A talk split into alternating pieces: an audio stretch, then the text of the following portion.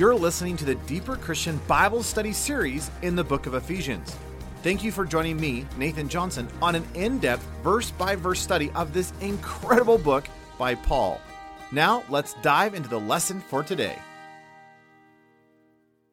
So if you have your Bibles, Ephesians chapter one is where we're at. And again, Paul is uh, walking through these blessings that we have in Jesus Christ. And what I'd like to do is, again, start at the very beginning of the blessings section, which is Ephesians chapter one, verse three, and read through this first section, uh, which is the blessings we have in the Father, uh, which goes down through verse six. So again, Ephesians chapter one, verse three, if you have your Bibles. Paul writes this: "Blessed be the God and Father of our Lord Jesus Christ, who has blessed us with every spiritual blessing in the heavenly places in Christ, just as he chose us in him before the foundation of the world to be holy and blameless before him in love. He predestined us to adoption as sons to himself through Jesus Christ, according to the good pleasure of his will, to the praise of the glory of his grace, which he graciously bestowed on us in the beloved." Uh, maybe just as a quick review, Paul comes into the blessing section and says, here is a blessed God who just cannot help himself. He just, he has to do something. And so what is he going to do with the blessing, the blessedness that he is? Well, he's going to spill that blessing out upon you. So here's the blessed God who is blessing you, and what is the blessings that he has given you? Well, Paul says in verse three, it is every spiritual blessing. And what is the every spiritual blessing? And we've walked through this, but the every spiritual blessing is not this thing, it's a person. His name is Jesus. And that person, Jesus, becomes all that you need for life and godliness. In other words, every single blessing that God has for you is not Jesus plus this blessing, it's Jesus and Jesus alone who becomes your blessing.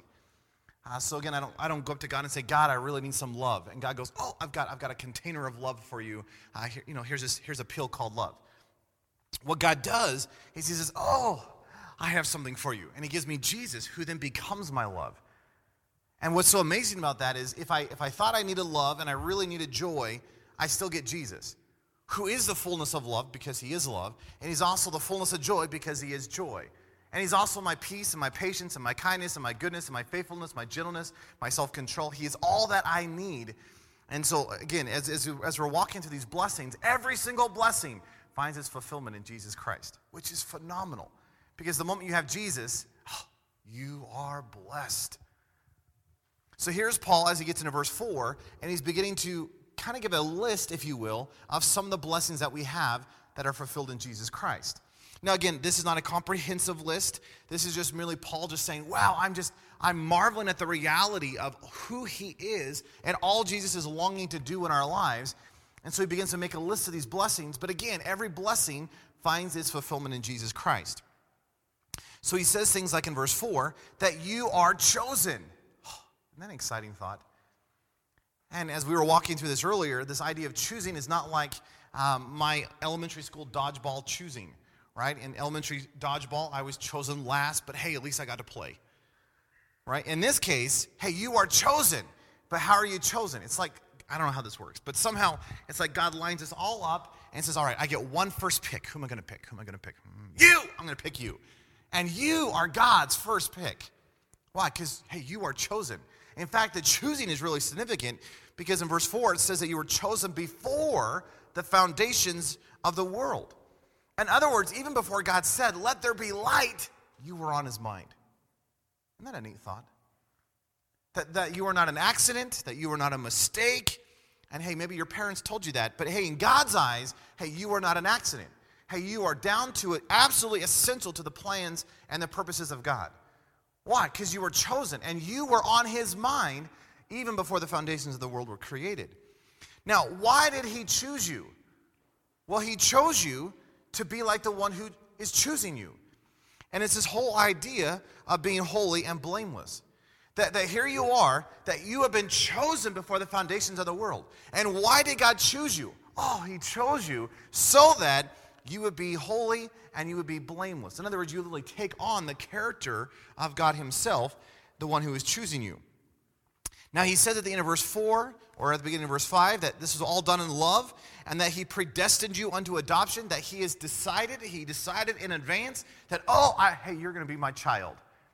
And again, this is it's relational language, right? And you and I, as, as, as Christians, have all the benefits of an heir of the kingdom of heaven. That, that you are not merely a, uh, that you are not a slave in the kingdom of heaven, though that biblically could be true too. Right? In other words, Paul kept saying, I am a, I'm a slave of Christ. And that is true. But you're not just a slave. You are a son. And you realize that as a son, you, ha- you have all the benefits. You have all the, uh, all the blessings of, of the actual heir. And we walked through this a couple of weeks ago.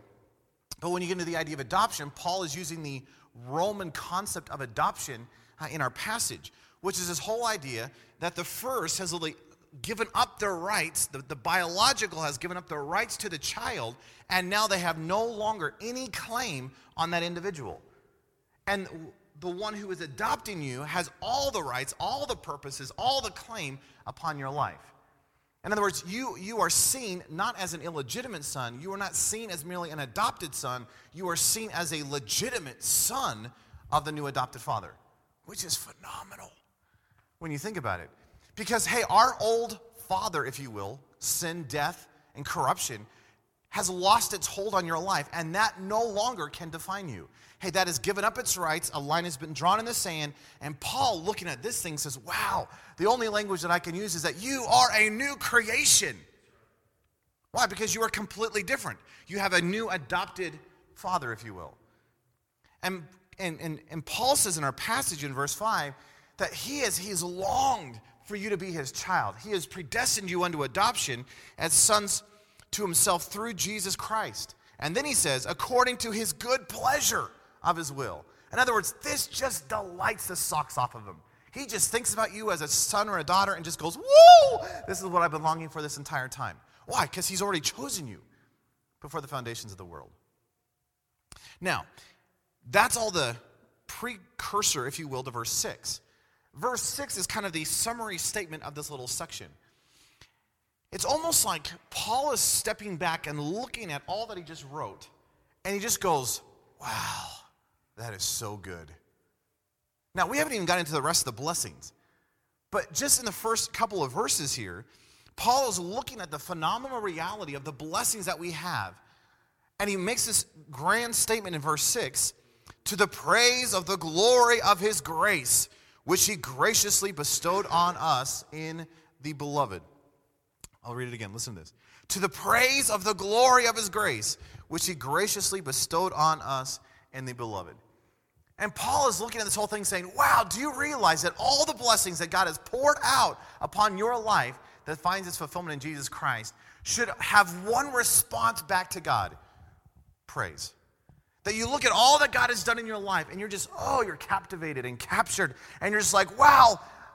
And you begin to give praise unto the glory of his grace. Why? Because, wow, look what he's done in my life.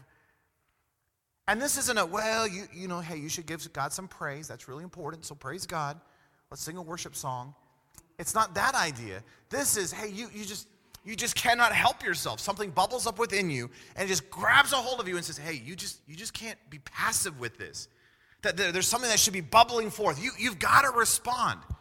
Isn't it amazing that in God's word, God's word, his truth demands response? That you can't be passive with this thing? It's interesting that, you know, all these secular schools are, are studying parts of scripture. It's a religious study class and all this kind of thing. And it's, it becomes academic. It becomes dull and dry. And But it's interesting that as a child of God, as you get into the word of God, it, it does not let you remain the same. It demands response.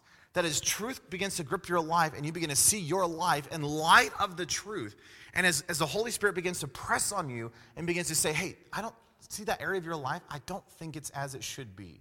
And he begins to press on you and he begins to say, hey, can I change that area of your life? Hey, that attitude, that thinking, that that that language that you're using, as, as he begins to press on your life, you realize it demands response. So here's Paul, he's pondering this overwhelming reality of the blessings that we have in Jesus, and he says, hey, there should be something bubbling up within you, and the response to this whole thing is praise. Now, we mentioned this last week as we were getting into verse six, but your whole life should be under the praise of his glory. That everything that comes out of your life should be for his praise. Everything that comes out of your life for, should be for his glory. In fact, I, I read this last week, but in Corinthians, uh, First Corinthians ten thirty-one, Paul says, whether you eat or whether you drink or whatever you do, do all for the glory of God. First Corinthians ten thirty-one. In other words, hey, no matter what the activity is in your life, there should be something coming out of your life. What is it? Well, it should be done for the praise of his glory. I've said this oftentimes, but I, I've, I'm really convinced that Romans chapter eleven, I think it's verse thirty-six, is a great summary of the entirety of the New Testament. And at the end of this, kind of this praise anthem that what, what Paul's saying, in Romans eleven, Paul says this is all from him, through him, and to him for his praise and for his glory. That what, what, what is the Christian life about? Well, the Christian life is about from him, through him, to him. Hey, what, what is your life supposed to reflect? Well, your life is from him, through him, to him, and therefore it should demonstrate the, the realities of that truth, that your life should reflect him, that your life should be unto the praise of his glory, and that your response as a Christian should be, whoa, everything that's coming out of my life is just, oh, this is for Jesus, this is for Jesus, this is for Jesus. Sounds like a Christian, doesn't it? Now, in our passage, Paul says, to the praise of the glory of his grace. To the praise of the glory of his grace. That all these blessings are to the praise of the glory of his grace, which he graciously bestowed on us in the beloved. That he's dumping all of these blessings upon you. He's graciously bestowing all these blessings on you in Jesus, to the praise of his grace. Now, it's interesting, that idea of grace, and we've walked through this so many times here, but you know, grace in our culture today is, is, is, is being dumbed down, right? Another grace is just, oh, uh, there's all these books, you know, what's so amazing about grace? And, and, and as, as we're looking at this idea of grace, grace has been truncated, if you will, to the idea of, well, it's it's merely forgiveness. Oh, the grace of God, it's it's the, as Eric sometimes uses, it's the warm hug. All right, so here you are, you're desperately needing something. Oh, God is so graceful. He comes up to you and pats you on the head and says, oh, that's, you're so good. Do you realize grace is far more than that reality? Because, gra- yeah, grace is forgiveness, and that is so phenomenal. But when you actually look at the, the reality of the gospel and the reality of what God's grace has done, it is not some little tiny winky-dinky kind of a thing.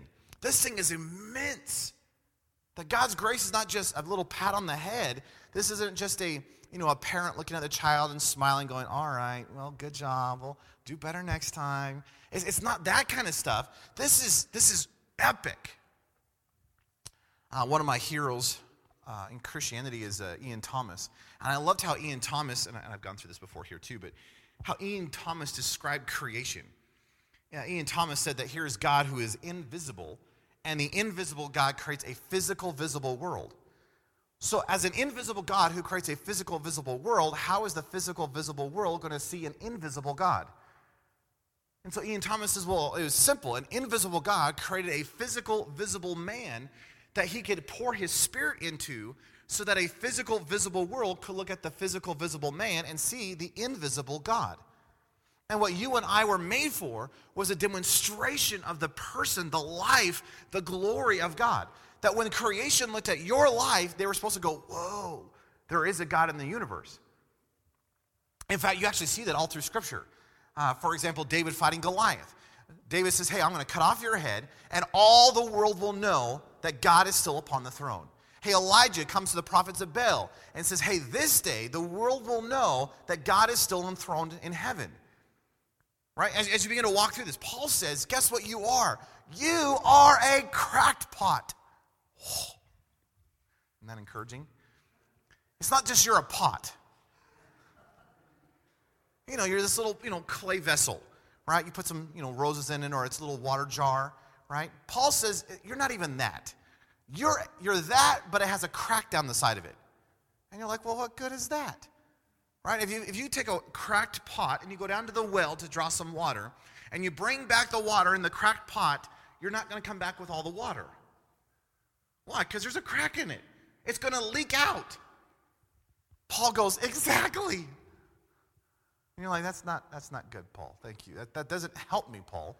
Paul goes, no, no, no, you, you missed this. You are a cracked pot, and that's great. And you're like, no, no, no. Paul, if I go down to the well and I get water, my, it's gonna, I'm going to leak. Paul goes, exactly. Because you know what you're filled with? You're filled with the life of Jesus. So as you're marching around town, you're a cracked pot, which means the more, the bigger the crack, the more the glory of God is going to be seen. He says, no wonder I boast in my weaknesses and my infirmities. Why? Because it's not my, my strength that's being seen, but when I boast in my weaknesses, God's strength is seen all the more through my weak cracks. He goes, woo, rejoice in the fact that you're a cracked pot. We could end right there. That's good news. Maybe. So why did God create Adam and Eve? Well, Adam and Eve were created to be a demonstration of the life of God. So again, the physical visible man was to showcase to the physical visible world the invisible God. But what did the physical visible man do? He rebelled. He shook his fist in God's face and said, I am choosing independence. I want to do it my way. And we as humanity went into sin.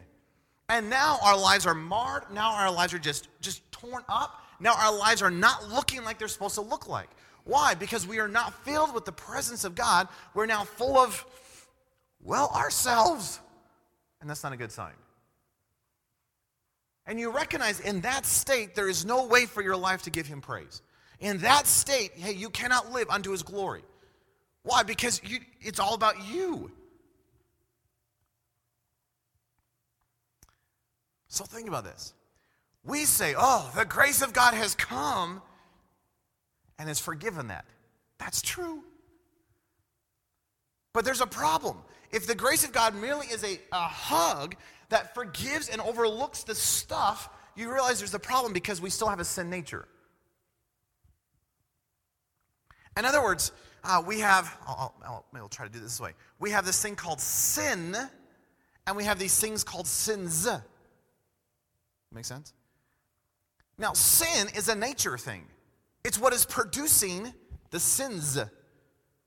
So if the grace of God merely is forgiveness, and it forgives us of all of our sins, which, which by the way, it does, right? Praise the Lord. Then, hey, that's phenomenal. It removes all of this over here, but we still have a nature problem, which means even though he's forgiven us of what we have done, we still have a nature that is full of sin, and it's going to keep producing sins. And Paul says, hey, the grace of God is not merely a forgiveness of sins.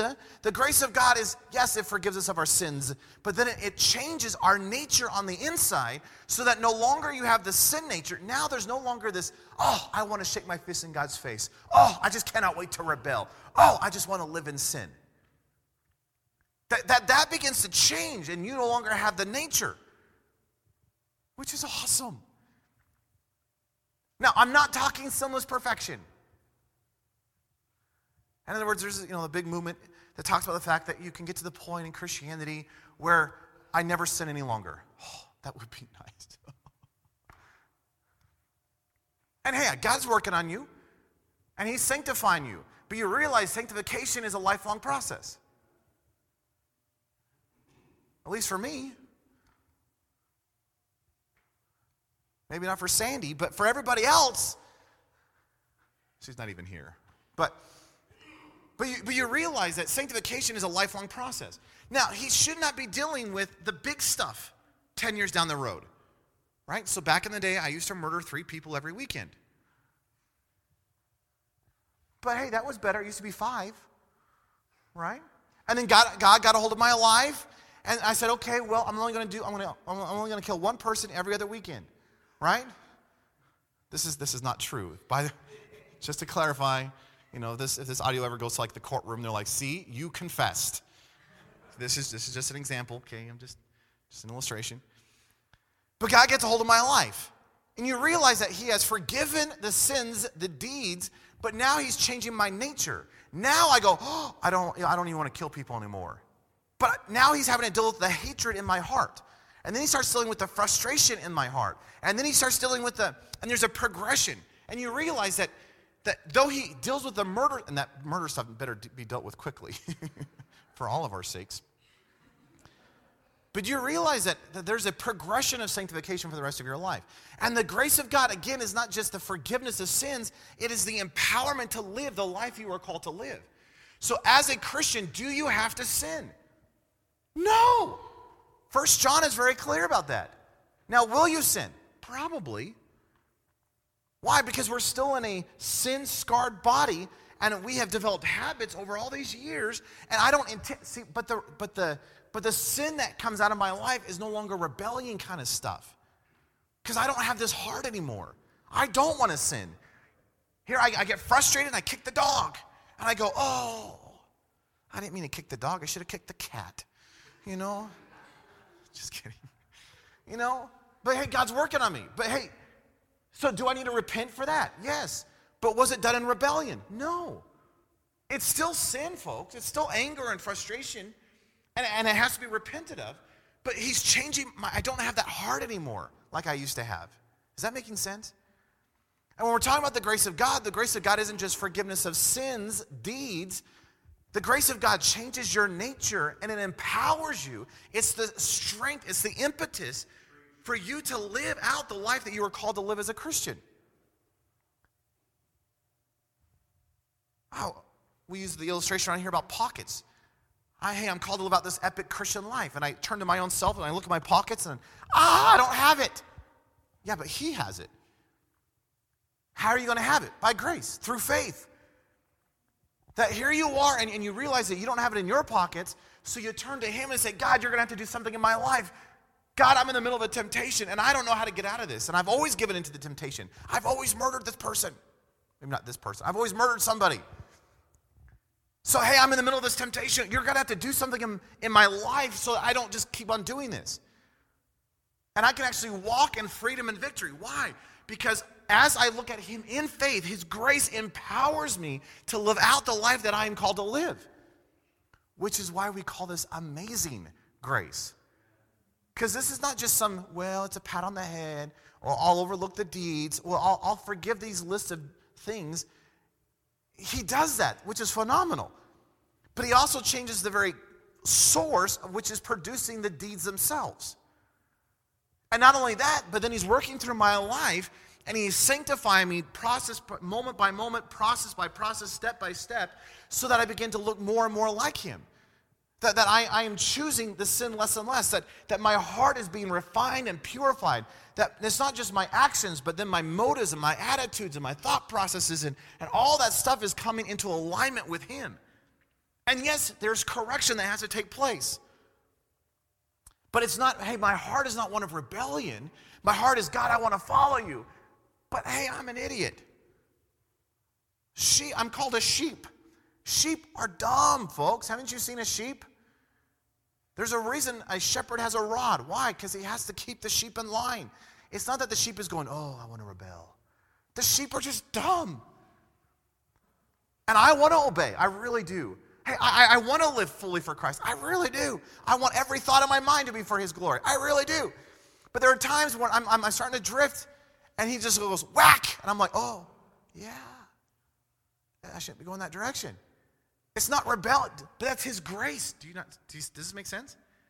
So his grace really is amazing. Why? Because it forgives the deeds of my life, the, the sins, but it also deals with the nature of sin itself, and then it begins to sanctify my life so that I, I, I'm ch- being changed more and more into his likeness. And if that wasn't enough, he empowers me to live out the life I'm called to live. Whew.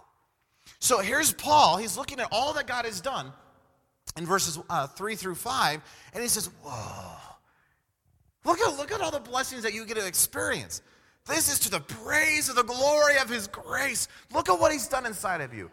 Isn't this phenomenal, Paul says. He goes, I just want to stand up and sing. In fact, I just want my life to be a, a Broadway musical, declaration unto Jesus Christ, that everywhere I go, everything that I do, it just starts singing forth the praise anthem of our God. Why? Because, oh, he is so good. Uh, Titus chapter two, verse eleven. I love this. Paul says to Titus that the grace of God that brings salvation has appeared to all men. That God's grace is just going after him. But interestingly, in Jude chapter one, verse four, Jude makes the comment. He says, for there are some men who secretly crept in, who pervert the grace of our God into immor- immorality. In other words, what Jude is saying is, hey, there's these guys who have taken the grace of God and is using the grace of God for their own selfishness and their own perversion and their own sin. Uh, Paul in Romans asks the question, well, what should we say? Should we keep on sinning that grace may abound? In other words, every time that I sin, God's grace comes in when I repent, and hey, wow, I, I, get, I get to experience the grace of God, and therefore, the more I sin, the more grace I get. And Paul goes, well, if that's true, let's sin. Shouldn't we just keep on sinning then? Because the more we sin, hey, God's grace is going to have to come in, and his grace, hey, we end up experiencing more of his grace, which was, wow, we want more of his grace. So, hey, we should keep on sinning so we get, get more grace. Isn't that true? And Paul answers the question. He goes, are you insane? That, that would be the N R J translation. But he says, certainly not. He says, what are you, what are you talking about? We're not, why would you keep on sinning? Because the grace of God is not going to let you keep on sinning. He's going to harness you and bring you into alignment. He's going to enable you to live out the life you're called to live. So why would you want to keep on sinning? Well, I want to experience the grace of God. You can experience the grace of God without sinning. In fact, I actually would argue that you can have more of the grace of God if you don't sin. Why? Because you're experiencing the empowerment for living, not just the forgiveness of the deeds. And it's one thing to realize that you have been forgiven and that his that the deeds of sin have been washed clean. That is phenomenal. I mean, you should be jumping up and down. Why are you still sitting? I mean, grab the white hankies, run the aisles. This is phenomenal news. I mean, this is awesome. But I actually think it's more awesome not just to have you have the deeds forgiven, but to begin to live out the life that you are called to live. And you start looking at your life going, I don't know how I'm even living this thing. That what's coming out of my life is actually impossible. How are you doing it? Must be Jesus. Do you know what we call someone who lives like that? Yeah, we'd have to call him a Christian, wouldn't we? I want to be a Christian. So what is grace? I, I'm I don't even know how to describe the realities of grace. Uh, it's not merely the hog idea. Again, it's the empowerment idea. Uh, First Peter chapter four, verse ten. I think Peter's struggling with how to describe grace. Because he says in First Peter four ten, as everyone has received a gift, even so serve one another with it, as good stewards of the manifold grace of God. He says, oh, the grace of God is manifold. It's manifold. Well, what's manifold? It's the idea of like numerous, various, many. Uh, you have this accordion, right? And you take an accordion, you, you shrink it down. And you're like, oh, it's a really small accordion. You're like, no, no, no, let me show you. And you, and all the folds of the accordion are now spread out. And you're like, whoa, there was, there's like a lot to that. And you're like, I know, it was many folds. It, it was folded up. Uh, you have this drapery, this curtain, right? And you kind of squeeze it all together. And you're like, oh, it's a cute little curtain. But this thing can expand huge. Why? Because it's been folded. Do you realize the grace of God is folded? And the more you begin to pull it open, it's like, whoa, this, this thing gets bigger and bigger. And this gets better. This is awesome. This is better than an accordion. That's hard to believe. Uh, let me let me explain grace and the manifold wonder of grace this way. There's a scholar who wrote this, uh, his name was Eric Ludy, and uh, so I, I stole this from Eric, but I, I just thought this was such a rich articulation of grace. So in explaining the manifold wisdom of grace, Eric says it this way: grace is an action, a super heroic action, but it's more than an action. Grace is a power, an extreme power, but it's more than a power. Grace is a mercy, an extreme mercy, but it's more than a mercy. Grace is kindness, an unmerited kindness, but it is more than a kindness. Grace is a virtue, an exemplary virtue, but it's more than a virtue. Grace is an historic event, an event that is central to all history, but it's more than a historical event. Grace is a gift, an unspeakable gift, but it's more than a gift. Grace is a work, a legal work of atonement, propitiation, justification, redemption, forgiveness, and adoption, but it's more than a legal work. Grace is a life, a quickening life, a transforming life, but it is not an impersonal life. Grace is more than an action, a power, a mercy, a kindness, a virtue, an event, a gift, or a legal work. Grace is a person. Grace is Jesus Christ. The loving action, the unstoppable power, the extreme mercy, the unmerited kindness, the exemplary virtue, the unspeakable gift, and the perfect rescuing work of God upon the cross, the historic events of all historic events. Grace is the abundant life of God made available in the person of Jesus Christ. Jesus is grace. What a great definition. You're like, well, what is grace? Ah, grace is so immense, I don't know how we begin to describe it, which is why we call it amazing. Because the more you begin to stare at the idea of grace, the more your, your mouth is agape and you're just going, whoa, this thing is huge. But if you were to summarize it, grace is a person. His name is Jesus. Now, I would encourage you at some point to do an in-depth study of grace, but as you walk through Scripture, Uh, scripture gives us a whole list of things that says that, that tell us what grace is actually given for. In other words, yes, it's it's the forgiveness of sins, but again, there's so many folds to this idea of grace. So what is grace given for? And I'll just give you a short list, and you can study these out later. But grace was given that we might labor more abundantly, that we may have sufficiency in all things, that we may abound to every good work, for obedience to the faith, as power for witnessing of the resurrection of Jesus, in order that we may lay foundations for preaching among the Gentiles as our means of help in time of need, whereby we may receive our uh, graces, whereby we may serve God acceptably. Grace makes us perfect. It establishes us, strengthens us, settles us, saves us, and enables others to believe in Jesus Christ. And that's just the tip of the iceberg. This is like, there are, it's a manifold reality, which is no wonder why John Newton, when he wrote Amazing Grace, said grace truly is amazing, because it is. So think about this flow.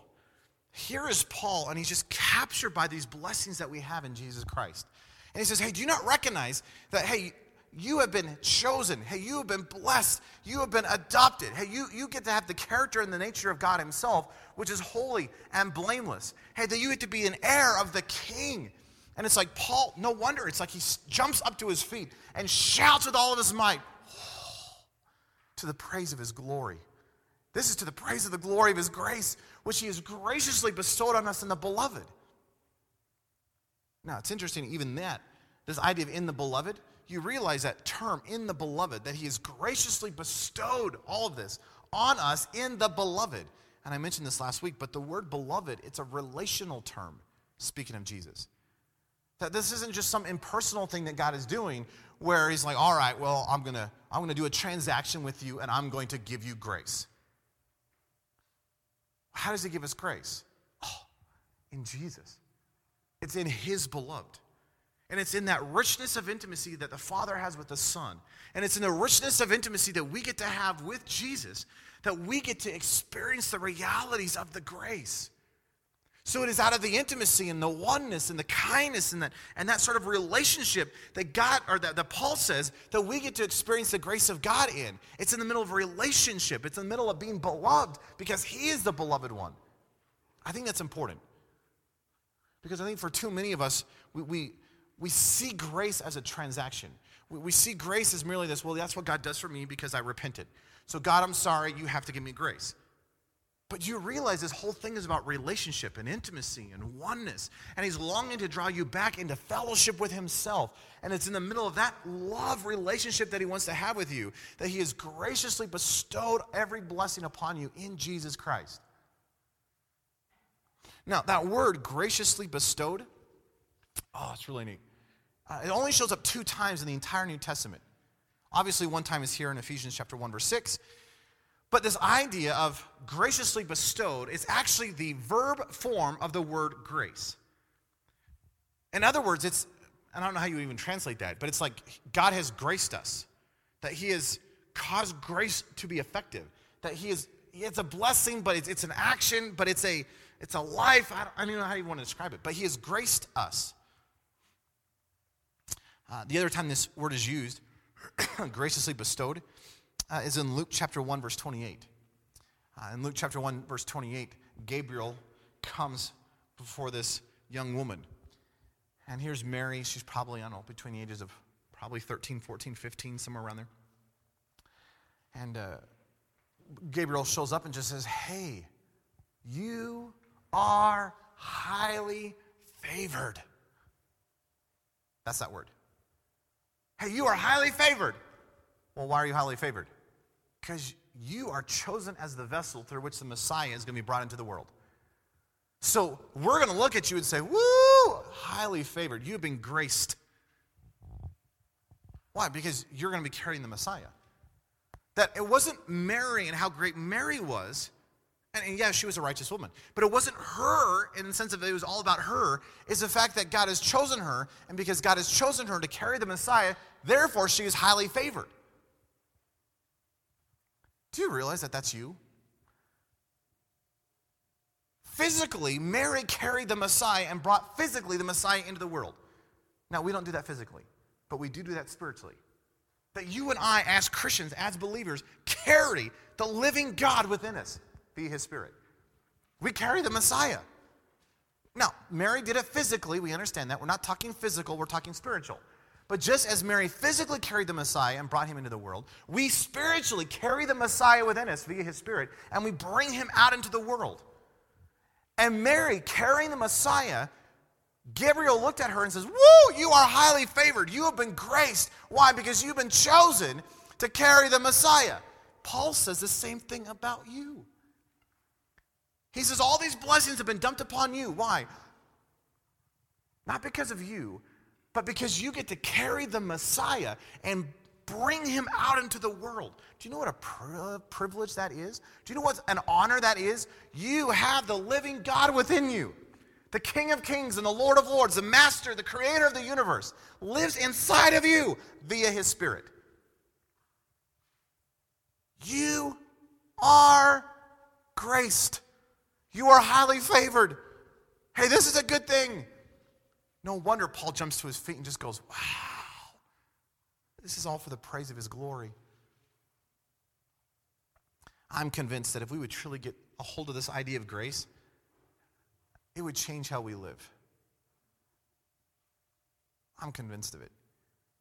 And this is so convicting to me because sometimes you just get so bogged down in life and, you know, the, the circumstances and the situations that you forget the realities that you get to live in as a Christian. Do you recognize what He has graced you in the midst of or from? That here you, you you had a whole life of rebellion. You've had a whole life of shaking your fist in His face. You've had a whole life full of sins. And His overwhelming grace has forgiven the sins. He's dealt with the sin nature of sin itself. That He is sanctifying your life day by day. He's empowering you to live out the Christian life. You have been graced. You actually get to carry inside of yourself the realities of the nature of God, that He Himself lives inside of you via the Holy Spirit. This is phenomenal. Shouldn't that change how we live? See, I, I mean, somehow if I could recognize the fact that God's grace has worked in my life, see, I, I don't think I could ever get depressed.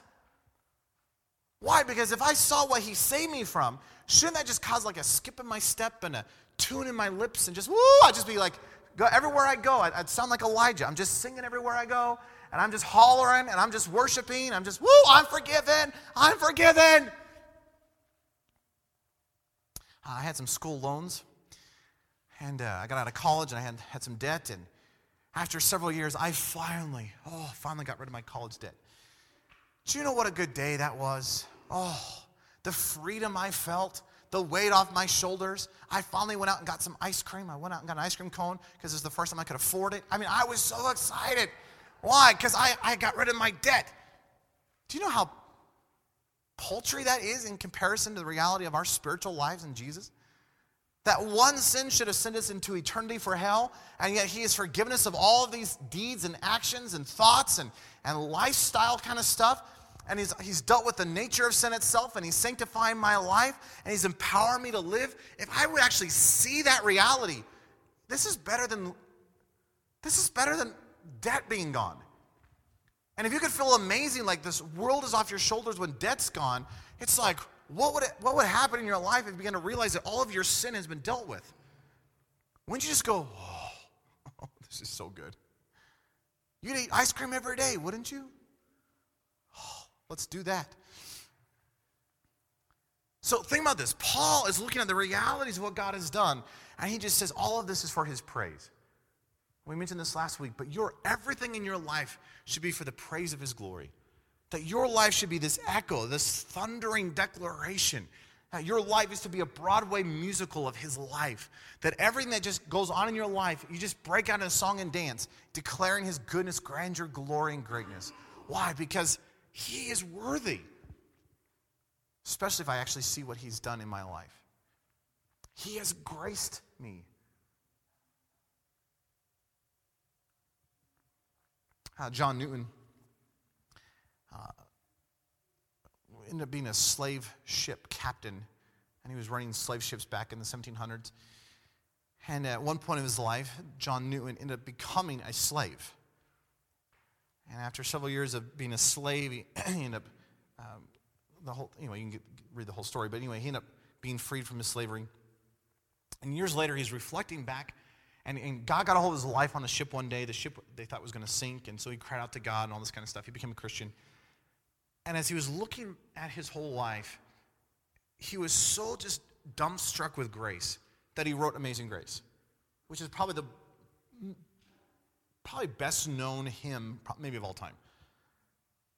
But you realize that John Newton is looking at the, the realities of grace and the realities of the gospel, but he's also seen it in light of his personal life as not only just a slave captain, but as a slave itself. And I know you know the words, but let me just read them afresh. But this is Amazing Grace. Listen to this. Look at what God has done in your life. Newton says, "Amazing grace. Oh, how sweet the sound that saved a wretch like me. I once was lost, but now I am found, was blind, but now I see. 'Twas grace that taught my heart to fear, and grace my fears relieved. How precious did the grace appear, the hour I first believed. Through many dangers, toils, and snares we have already come.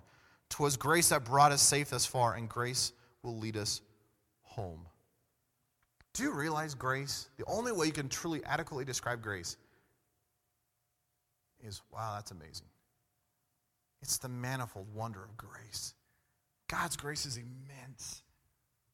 And if I could encourage us this morning, I don't want us just to get so wrapped up in the, the activities of the day that we lose sight of Jesus.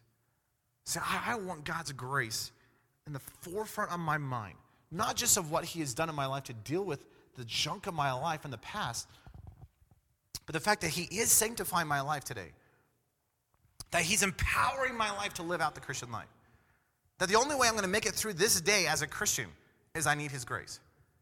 That I am not going to think properly. I'm not going to speak properly. I'm not going to have the right attitude. I'm not going to live correctly without his grace. So by faith, can I turn to Christ and say, I need you afresh today to live in and through me the life that you were calling me to live, which is your life. I want us to live that way. Well, Uh, next week, uh, we're going to continue this whole idea, talking about the richness of God's grace as we look in the, look at verse seven and eight. Oh, we're moving ahead. Isn't this exciting? So we're going to be looking at verses seven and eight next week. And uh, we'd love for you to join me if you want to start studying ahead. But let's just pray. Oh, Lord, your grace truly is amazing.